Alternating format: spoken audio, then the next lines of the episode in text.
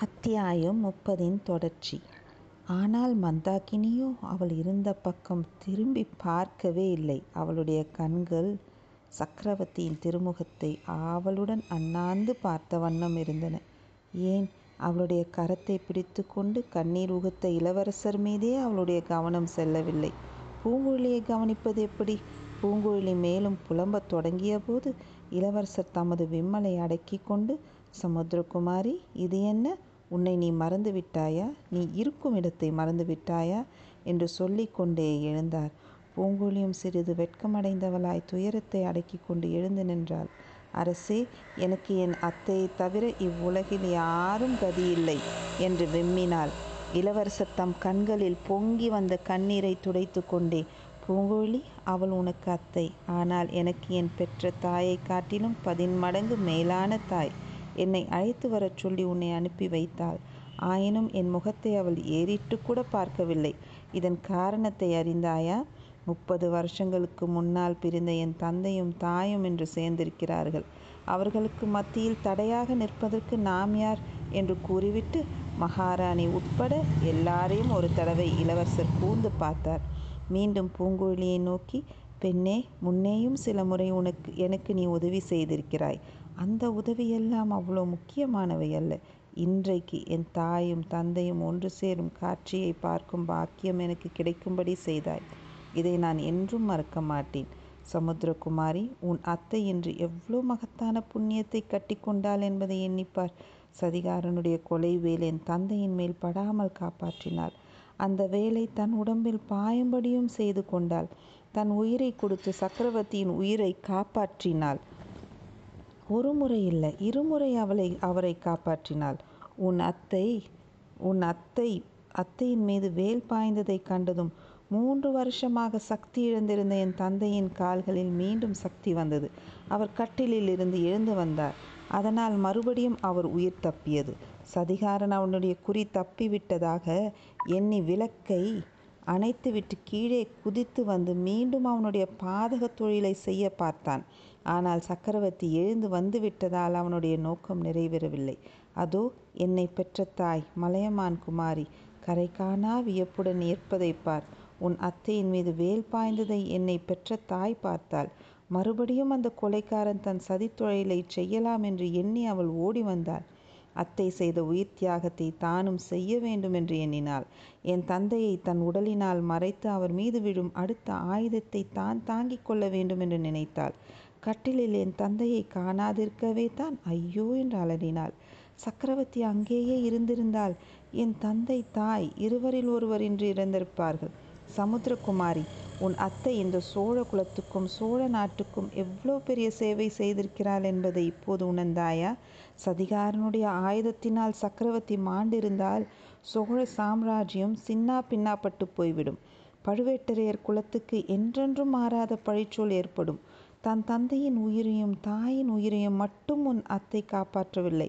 பழுவேட்டரையரின் குலப்பெயரையும் காப்பாற்றினார் சோழ நாட்டுக்கே பெரும் விபத்து நேராமல் காப்பாற்றினாள். சோழ வம்சத்துக்கே குலதெய்வமானாள். பூங்குழலி, உன் அத்தைக்காக இனி நான் ஒரு சொட்டு கண்ணீர் கூட விடப் போவதில்லை. அவளுக்காக நீயும் அழ வேண்டியதில்லை. வேறு யாரும் துக்கப்பட வேண்டியதில்லை. இத்தகைய தெய்வ மரணம் யாருக்கு கிடைக்கும்? முப்பது வருஷங்களாக பிரிந்திருந்த பதிக்காக உயிரை கொடுக்கும் பாக்கியம் யாருக்கு கிடைக்கும்? அவருடைய மடியிலே தலையை வைத்துக்கொண்டு நிம்மதியாக உயிரை விடும் பேறு யாருக்கு கிடைக்கும்? என்று கூறிவிட்டு இளவரசர் மீண்டும் ஒரு முறை சுற்றுமுற்றும் பார்த்தார். அந்த அறையிலும் வாசற்படி அருகிலும் நின்றவர்கள் அனைவரும் தம்முடைய வார்த்தைகளை கேட்டுக்கொண்டிருந்தார்கள் கொண்டிருந்தார்கள் பார்த்து கொண்டார். மேலும் கூறினார். பூங்குழலி, உன் அத்தை இறந்துவிட்டால் நீ அனாதையாகி விடுவாய் என்று அஞ்ச வேண்டாம். நீ இன்று செய்த உதவியை நான் என்றும் மறக்க மாட்டேன். உன்னிடம் என்றென்றும் நன்றி உள்ளவனாயிருப்பேன் நான் ஒருவேளை மறந்துவிட்டாலும் சின்ன பழுவேட்டரையர் மறக்க மாட்டார். உன் அத்தையும் நீயும் இன்று அவருக்கு எத்தகைய உதவிகள் செய்தீர்கள். சக்கரவர்த்தியின் மீது வேலோ கத்தியோ பாய்ந்திருந்தால் உலகம் என்ன சொல்லியிருக்கும்? தஞ்சை கோட்டை தளபதியான பழுவேட்டரையரும் அந்த பாதகச் செயலுக்கு உடந்தை என்று தான் ஊரார் உலகத்தார் சொல்வார்கள். கோட்டை வாசலில் கொடும்பாலூர் வேளார் வேறு காத்திருக்கிறார். பழுவூர் குலத்தை அடியோடு ஒழித்து கட்டுவதற்கு அவருக்கு வேண்டிய காரணம் கிடைத்திருக்கும். அவ்வளவு ஏன், இன்றைக்கு நான் உன் உதவியினால் கோட்டைக்குள் வராதிருந்திருந்தால் கோட்டை தளபதியின் மேல் எனக்கு கூடத்தான் சந்தேகம் உதித்திருக்கும். ஆகையால் சின்ன பழுவேட்டரையர் மற்ற எல்லாரையும் எல்லோரையும் விட உன்னிடம் அதிகம் நன்றி செலுத்த வேண்டும். அவரிடம் நீ என்ன பரிசு கேட்டாலும் கொடுப்பார். அவருடைய சொத்திலே பாதியை கேட்டாலும் கொடுத்து விடுவார். இவ்வர் இவ்வாறு இளவரசர் கூறியபோது சின்ன பழுவேட்டரையரை பார்த்து கொண்டிருந்தார். அவருடைய கடமையை அவர் சரியாக நிறைவேற்றவில்லை என்பதை அவருக்கு உணர்த்த விரும்பியே மேற்கண்டவாறு பேசினார். அதை சின்ன பழுவேட்டரையர் அறிந்து கொண்டார் என்பதை அவருடைய முகத்தில் தோன்றிய வேதனை நன்கு எடுத்து காட்டியது. அவருடைய முகத்தில் சாதாரணமாக குடிக்கொண்டிருந்த கம்பீர தோற்றம் போய்விட்டது. யாரையும் லட்சியம் செய்யாத எதற்கும் அஞ்சாத வீர பெருமிதத்தின் அறிகுறி இப்போது அந்த முகத்தில் இல்லவே இல்லை. போர்க்களத்திலிருந்து புறமுதுகிட்டு ஓடி வந்த வீரன் ஒருவன் பலர் ஏசும்படியாக இந்த உயிரை காப்பாற்றி கொண்டு வந்ததில் என்ன பயன் என்று வெட்கி மாழ்கும் பாவனை அவருடைய முகத்தில் இப்போது காணப்பட்டது. இளவரசர் முதலில் கூறியதையெல்லாம் கேட்டு உள்ளமும் உடலும் உருகி நெகிழ்ந்து கொண்டிருந்த பூங்குழலி அவர் பரிசை பற்றி சொன்னதும் பழைய ஆக்ரோஷம் கொண்ட சமுத்திரகுமாரியாகிவிட்டார். இளவரசே எனக்கு யாருடைய நன்றியும் தேவையில்லை பரிசும் வேண்டியதில்லை. எனக்கு தஞ்சம் அளிக்க சமுத்திரராஜா இருக்கிறார். என் படகும் கால்வாய் முனையில் பத்திரமாய் இருக்கிறது இதோ நான் புறப்படுகிறேன். ஒருவேளை என் அத்தை உயிர் பிழைத்தால் இல்லை அது வீணாசை. காலையிலே என் அத்தை சொல்லிவிட்டாள் வரப்போவதை உணர்ந்துத்தான் சொன்னாள். இனி அவள் பிழைக்கப் போவதில்லை. எனக்கு இங்கே வேலையும் இல்லை. என்றாவது ஒரு நாள் தாங்களும் கொடும்பாலூர் இளவரசியும் கோடிக்கரைக்கு வந்தால் என்று கூறி பூங்குழலி வானத்திருந்த இடத்தை நோக்கினாள். அந்த பெண் அகலவிருந்த கண்களினால் தன்னையும் இளவரசரையும் பார்த்து கொண்டிருப்பதை கவனித்தாள். சீச்சி இது என்ன ஆசை? நான் போகிறேன் என்று கூறிவிட்டு வாசற்படியை நோக்கி விரைந்து நடந்தாள்.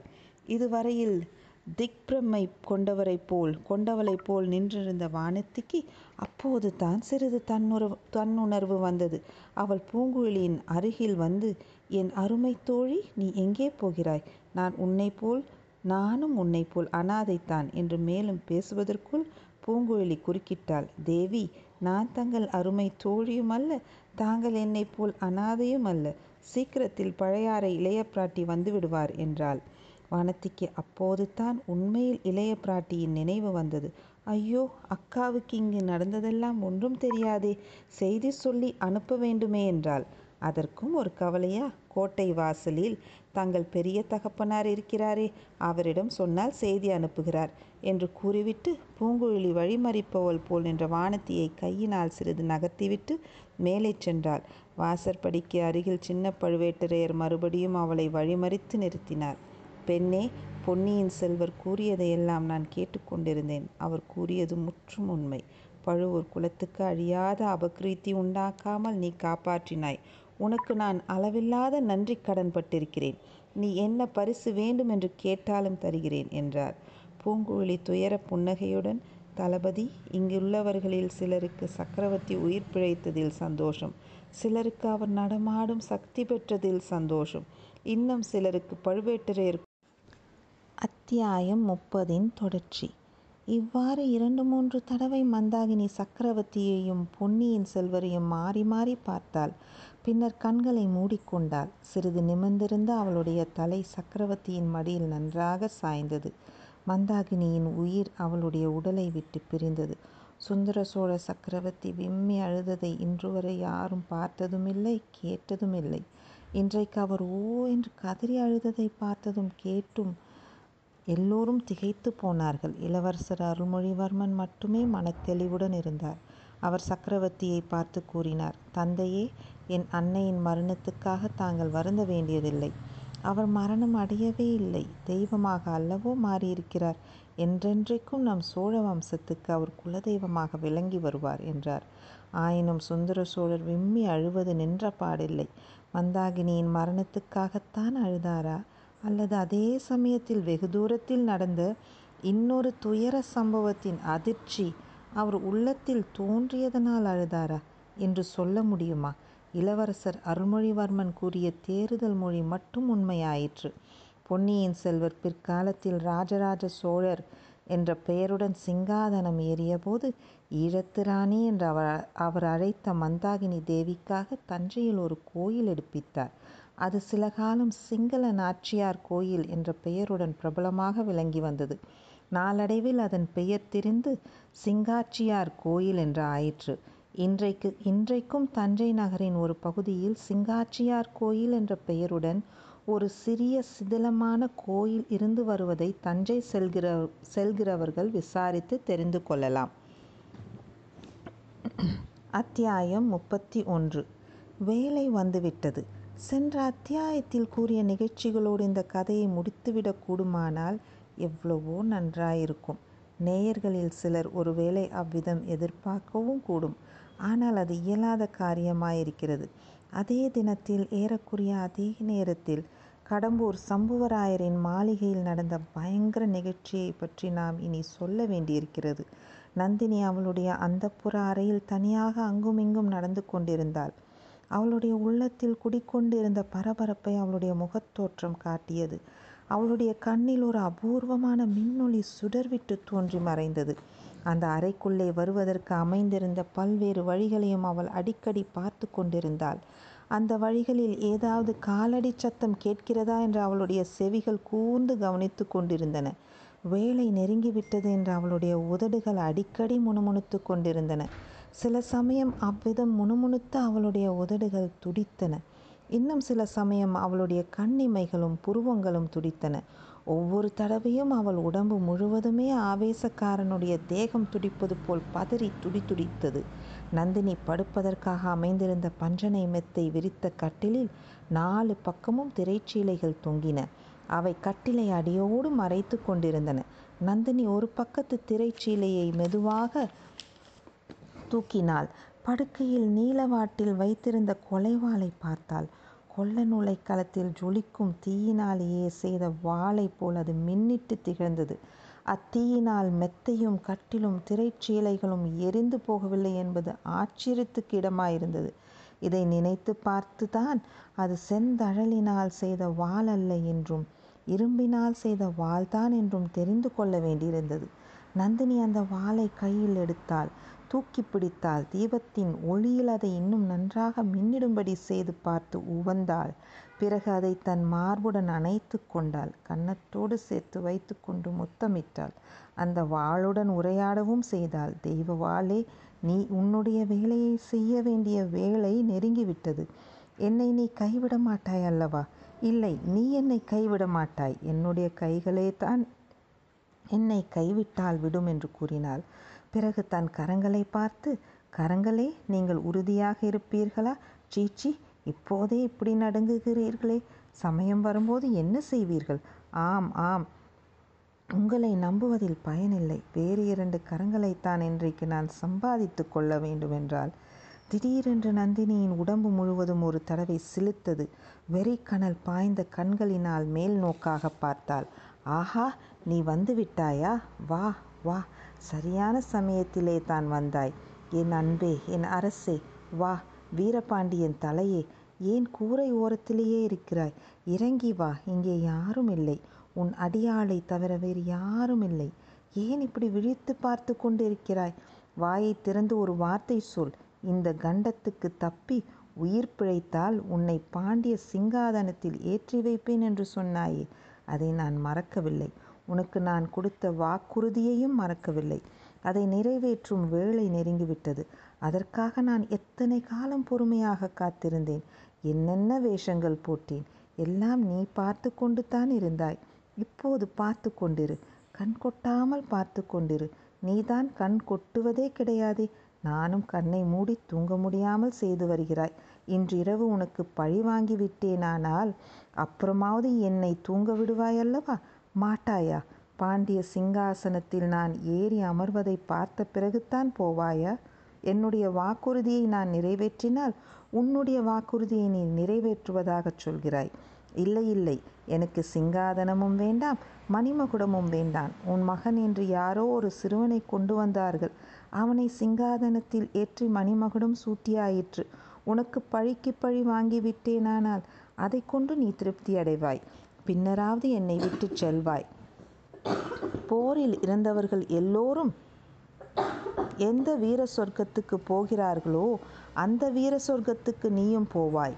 அங்கே என்னைப் போல் எத்தனையோ பெண்கள் இருப்பார்கள். அவர்கள் ஒருத்தியை என்ன மாட்டேன் என்கிறாயா? சரி சரி அதை பற்றி பிறகு பேசிக்கொள்வோம் என் அன்பே யாரோ வருகிறார்கள் போல் இருக்கிறது. நீ மறைந்து விடு நானும் இந்த பழிவாங்கும் வாளை மறைத்து வைக்கிறேன். அச்சமயம் வாசற்படிக்கு அருகில் உண்மையாகவே காலடி சத்தம் கேட்டது. நந்தினி வாளை கட்டிலில் வைத்து கொண்டிருந்த போதே மணிமேகலை உள்ளே வந்தாள். சற்று முன் வெறி பிடித்து புலம்பிய நந்தினி ஒரு கண நேரத்தில் முற்றும் மாறுதல் அடைந்தவளாய் நீதானா மணிமேகலை? வா என்றாள். அவள் குரலில் அமைதி நிலவியது. அக்கா இது என்ன? எப்போதும் வாளும் கையுமாகவே இருக்கிறீர்களே என்றாள் மணிமேகலை. பின் என்ன செய்வது? ஆண் பிள்ளைகள் இவ்வளவு துர்த்தர்களாக இருந்தா இருந்தால் நாம் வாளை துணை கொள்ள வேண்டியது தானே? தேவி நான் ஒருத்தி துணை இருக்கிறேனே. என்னிடம் தங்களுக்கு நம்பிக்கை இல்லையா? உன்னிடம் நம்பிக்கை இல்லாமலா? என்னுடைய அந்தரங்கத்தை எல்லாம் உன்னிடம் சொன்னேன் மணிமேகலை. இந்த உலகிலேயே நான் நம்பிக்கை வைத்திருப்பவள் நீ ஒருத்தித்தான். ஆனாலும் உன் கூட பிறந்த சகோதரனுக்கு எதிராக உன்னால் ஒன்றும் செய்ய முடியாதல்லவா? அக்கா எனக்கு கூட பிறந்த சகோதரன் இல்லை என்று முடிவு செய்து கொண்டு விட்டேன். ஏன் இவ்விதம் சொல்கிறாய்? எப்படியும் அவன் உன் சகோதரன். சகோதரனாவது சகோதரியாவது. அந்த உறவெல்லாம் வெறும் புழமை என்று தெரிந்து கொண்டேன். கந்தமாறன் என்னுடைய விருப்பத்துக்கு எதிராக தன்னுடைய சௌகரியத்துக்காக என்னை வற்புறுத்தி கட்டி கொட கட்டி கொடுக்க பார்க்கிறான். உண்மையான சகோதர பாசம் இருந்தால் இப்படி செய்வானா? தங்காய் உன்னுடைய நன்மைக்காகவே அவன் உன்னை இளவரசருக்கு மனம் செய்து கொடுக்க விரும்பலாம் அல்லவா? ஆமாம் என்னுடைய நன்மை தீமையை அவன் கண்டுவிட்டானாக்கும். உண்மையில் என்னுடைய நன்மையை அவன் கருதவே இல்லை அக்கா. ஈழம் முதல் வடபெண்ணை வரையில் பரந்த சோழ ராஜ்யத்தின் சிங்காசனத்தில் நீ பட்ட மகிழ்ச்சியாக வீற்றிருக்க வேண்டும் என்று உன் தமையன் விரும்புவது உன்னுடைய நன்மைக்கல்லவா இல்லவே இல்லை. நான் தன் அத்தியாயம் முப்பதின் தொடர்ச்சி. இவ்வாறு இரண்டு மூன்று தடவை மந்தாகினி சக்கரவர்த்தியையும் பொன்னியின் செல்வரையும் மாறி மாறி பார்த்தாள். பின்னர் கண்களை மூடிக்கொண்டாள். சிறிது நிமிர்ந்திருந்த அவளுடைய தலை சக்கரவர்த்தியின் மடியில் நன்றாக சாய்ந்தது. மந்தாகினியின் உயிர் அவளுடைய உடலை விட்டு பிரிந்தது. சுந்தர சோழ சக்கரவர்த்தி விம்மி அழுததை இன்று வரை யாரும் பார்த்ததுமில்லை கேட்டதுமில்லை. இன்றைக்கு அவர் ஓ என்று கதறி அழுததை பார்த்ததும் கேட்டும் எல்லோரும் திகைத்து போனார்கள். இளவரசர் அருள்மொழிவர்மன் மட்டுமே மனத்தெளிவுடன் இருந்தார். அவர் சக்கரவர்த்தியை பார்த்து கூறினார் தந்தையே என் அன்னையின் மரணத்துக்காக தாங்கள் வருந்த வேண்டியதில்லை. அவர் மரணம் அடையவே இல்லை. தெய்வமாக அல்லவோ மாறியிருக்கிறார். என்றென்றைக்கும் நம் சோழ வம்சத்துக்கு அவர் குலதெய்வமாக விளங்கி வருவார் என்றார். ஆயினும் சுந்தர சோழர் விம்மி அழுவது நின்ற பாடில்லை. மந்தாகினியின் மரணத்துக்காகத்தான் அழுதாரா? அல்லது அதே சமயத்தில் வெகு தூரத்தில் நடந்த இன்னொரு துயர சம்பவத்தின் அதிர்ச்சி அவர் உள்ளத்தில் தோன்றியதனால் அழுதாரா என்று சொல்ல முடியுமா? இளவரசர் அருள்மொழிவர்மன் கூறிய தேறுதல் மொழி மட்டும் உண்மையாயிற்று. பொன்னியின் செல்வர் பிற்காலத்தில் ராஜராஜ சோழர் என்ற பெயருடன் சிங்காதனம் ஏறியபோது ஈழத்து ராணி என்று அவர் அவர் அழைத்த மந்தாகினி தேவிக்காக தஞ்சையில் ஒரு கோயில் எடுப்பித்தார். அது சில காலம் சிங்கள நாச்சியார் கோயில் என்ற பெயருடன் பிரபலமாக விளங்கி வந்தது. நாளடைவில் அதன் பெயர் திரிந்து சிங்காச்சியார் கோயில் என்று ஆயிற்று. இன்றைக்கு இன்றைக்கும் தஞ்சை நகரின் ஒரு பகுதியில் சிங்காச்சியார் கோயில் என்ற பெயருடன் ஒரு சிறிய சிதிலமான கோயில் இருந்து வருவதை தஞ்சை செல்கிற செல்கிறவர்கள் விசாரித்து தெரிந்து கொள்ளலாம். அத்தியாயம் முப்பத்தி ஒன்று. வேலை வந்துவிட்டது. சென்ற அத்தியாயத்தில் கூறிய நிகழ்ச்சிகளோடு இந்த கதையை முடித்துவிடக் கூடுமானால் எவ்வளவோ நன்றாயிருக்கும். நேயர்களில் சிலர் ஒருவேளை அவ்விதம் எதிர்பார்க்கவும் கூடும். ஆனால் அது இயலாத காரியமாயிருக்கிறது. அதே தினத்தில் ஏறக்குறைய அதே நேரத்தில் கடம்பூர் சம்புவராயரின் மாளிகையில் நடந்த பயங்கர நிகழ்ச்சியை பற்றி நாம் இனி சொல்ல வேண்டியிருக்கிறது. நந்தினி அவளுடைய அந்தப்புற அறையில் தனியாக அங்குமிங்கும் நடந்து கொண்டிருந்தாள். அவளுடைய உள்ளத்தில் குடிக்கொண்டிருந்த பரபரப்பை அவளுடைய முகத்தோற்றம் காட்டியது. அவளுடைய கண்ணில் ஒரு அபூர்வமான மின்னொளி சுடர்விட்டு தோன்றி மறைந்தது. அந்த அறைக்குள்ளே வருவதற்கு அமைந்திருந்த பல்வேறு வழிகளையும் அவள் அடிக்கடி பார்த்து கொண்டிருந்தாள். அந்த வழிகளில் ஏதாவது காலடி சத்தம் கேட்கிறதா என்று அவளுடைய செவிகள் கூர்ந்து கவனித்து கொண்டிருந்தன. வேலை நெருங்கிவிட்டது என்று அவளுடைய உதடுகள் அடிக்கடி முணுமுணுத்து கொண்டிருந்தன. சில சமயம் அவ்விதம் முணுமுணுத்து அவளுடைய உதடுகள் துடித்தன. இன்னும் சில சமயம் அவளுடைய கண்ணிமைகளும் புருவங்களும் துடித்தன. ஒவ்வொரு தடவையும் அவள் உடம்பு முழுவதுமே ஆவேசக்காரனுடைய தேகம் துடிப்பது போல் பதறி துடி துடித்தது. நந்தினி படுப்பதற்காக அமைந்திருந்த பஞ்சனை மெத்தை விரித்த கட்டிலில் நாலு பக்கமும் திரைச்சீலைகள் தொங்கின. அவை கட்டிலை அடியோடு மறைத்து கொண்டிருந்தன. நந்தினி ஒரு பக்கத்து திரைச்சீலையை மெதுவாக தூக்கினாள். படுக்கையில் நீலவாட்டில் வைத்திருந்த கொலைவாளை பார்த்தாள். கொள்ள நூலை களத்தில் ஜொலிக்கும் தீயினாலேயே செய்த வாளை போல் அது மின்னிட்டு திகழ்ந்தது. அத்தீயினால் மெத்தையும் கட்டிலும் திரைச்சீலைகளும் எரிந்து போகவில்லை என்பது ஆச்சரியத்துக்கு இடமாயிருந்தது. இதை நினைத்து பார்த்துதான் அது செந்தழலினால் செய்த வாள் அல்ல என்றும் இரும்பினால் செய்த வாள்தான் என்றும் தெரிந்து கொள்ள வேண்டியிருந்தது. நந்தினி அந்த வாளை கையில் எடுத்தாள். தூக்கி பிடித்தாள். தீபத்தின் ஒளியில் அதை இன்னும் நன்றாக மின்னிடும்படி செய்து பார்த்து உவந்தாள். பிறகு அதை தன் மார்புடன் அணைத்து கொண்டாள். கன்னத்தோடு சேர்த்து வைத்து கொண்டு முத்தமிட்டாள். அந்த வாளுடன் உரையாடவும் செய்தாள். தெய்வ வாளே நீ உன்னுடைய வேலையை செய்ய வேண்டிய வேலை நெருங்கிவிட்டது. என்னை நீ கைவிட மாட்டாய் அல்லவா? இல்லை நீ என்னை கைவிட மாட்டாய். என்னுடைய கைகளே தான் என்னை கைவிட்டால் விடும் என்று கூறினாள். பிறகு தன் கரங்களை பார்த்து கரங்களே நீங்கள் உறுதியாக இருப்பீர்களா? சீச்சி இப்போதே இப்படி நடுங்குகிறீர்களே. சமயம் வரும்போது என்ன செய்வீர்கள்? ஆம் ஆம். உங்களை நம்புவதில் பயனில்லை. வேறு இரண்டு கரங்களைத்தான் இன்றைக்கு நான் சம்பாதித்து கொள்ள வேண்டுமென்றால் திடீரென்று நந்தினியின் உடம்பு முழுவதும் ஒரு தடவை சிலுத்தது வெறிக்கணல் பாய்ந்த கண்களினால் மேல் நோக்காக பார்த்தாள். ஆஹா நீ வந்து விட்டாயா? வா வா. சரியான சமயத்திலே தான் வந்தாய். என் அன்பே என் அரசே வா வீரபாண்டியன் தலையே ஏன் கூரை ஓரத்திலேயே இருக்கிறாய்? இறங்கி வா இங்கே யாரும் இல்லை. உன் அடியாளை தவிர வேறு யாரும் இல்லை. ஏன் இப்படி விழித்து பார்த்து கொண்டிருக்கிறாய்? வாயை திறந்து ஒரு வார்த்தை சொல். இந்த கண்டத்துக்கு தப்பி உயிர் பிழைத்தால் உன்னை பாண்டிய சிங்காதனத்தில் ஏற்றி வைப்பேன் என்று சொன்னாயே. அதை நான் மறக்கவில்லை. உனக்கு நான் கொடுத்த வாக்குறுதியையும் மறக்கவில்லை. அதை நிறைவேற்றும் வேளை நெருங்கிவிட்டது. அதற்காக நான் எத்தனை காலம் பொறுமையாக காத்திருந்தேன். என்னென்ன வேஷங்கள் போட்டேன். எல்லாம் நீ பார்த்து கொண்டு தான் இருந்தாய்.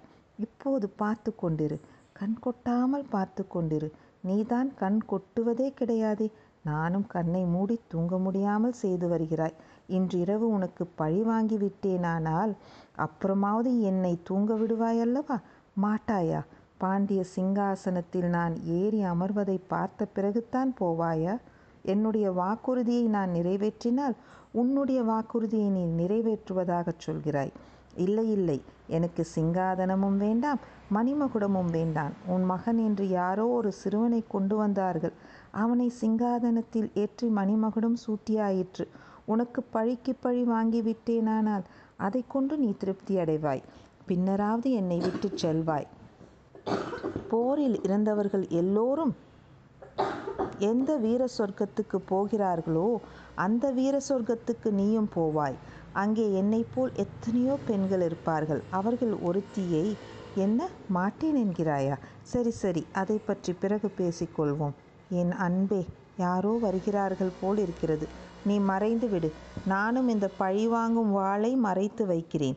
அச்சமயம் வாசற்படிக்கு அருகில் உண்மையாகவே காலடி சத்தம் கேட்டது. நந்தினி வாளை கட்டிலில் வைத்து கொண்டிருந்த போதே மணிமேகலை உள்ளே வந்தாள். சற்று முன் வெறி பிடித்து புலம்பிய நந்தினி ஒரு கண நேரத்தில் முற்றும் மாறுதல் அடைந்தவளாய் நீதானா மணிமேகலை? வா என்றாள். அவள் குரலில் அமைதி நிலவியது. அக்கா இது என்ன?